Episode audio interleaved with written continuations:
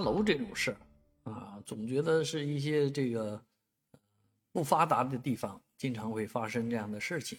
没想到这样的事也发生在上海浦东啊！浦东呢有一栋民房啊，居然塌了啊！这个虽然没有人受伤，但是太难看，看不下去啊！就这样一个沿街的房子啊，二楼居然塌了啊！发生局部的坍塌，叫三层三楼。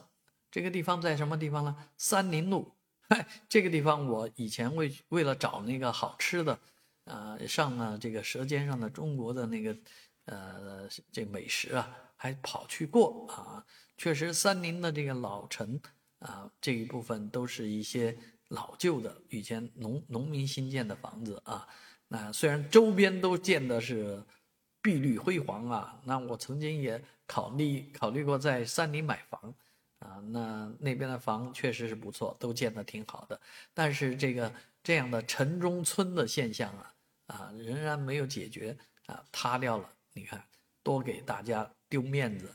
而事实上，在二零二四年，上海呢仅安排了十处城中村改造的项目计划啊，对比连广州都说啊，动用什么基金啊，一下子要改造十四个城中村项目啊，而且钱都到位了。上海这十个啊改造确实是太少了啊，能不能尽快把这些不太像样的房子都拆了，重新建呢？让大家生活的更好，也拉动整个上海经济的发展呢？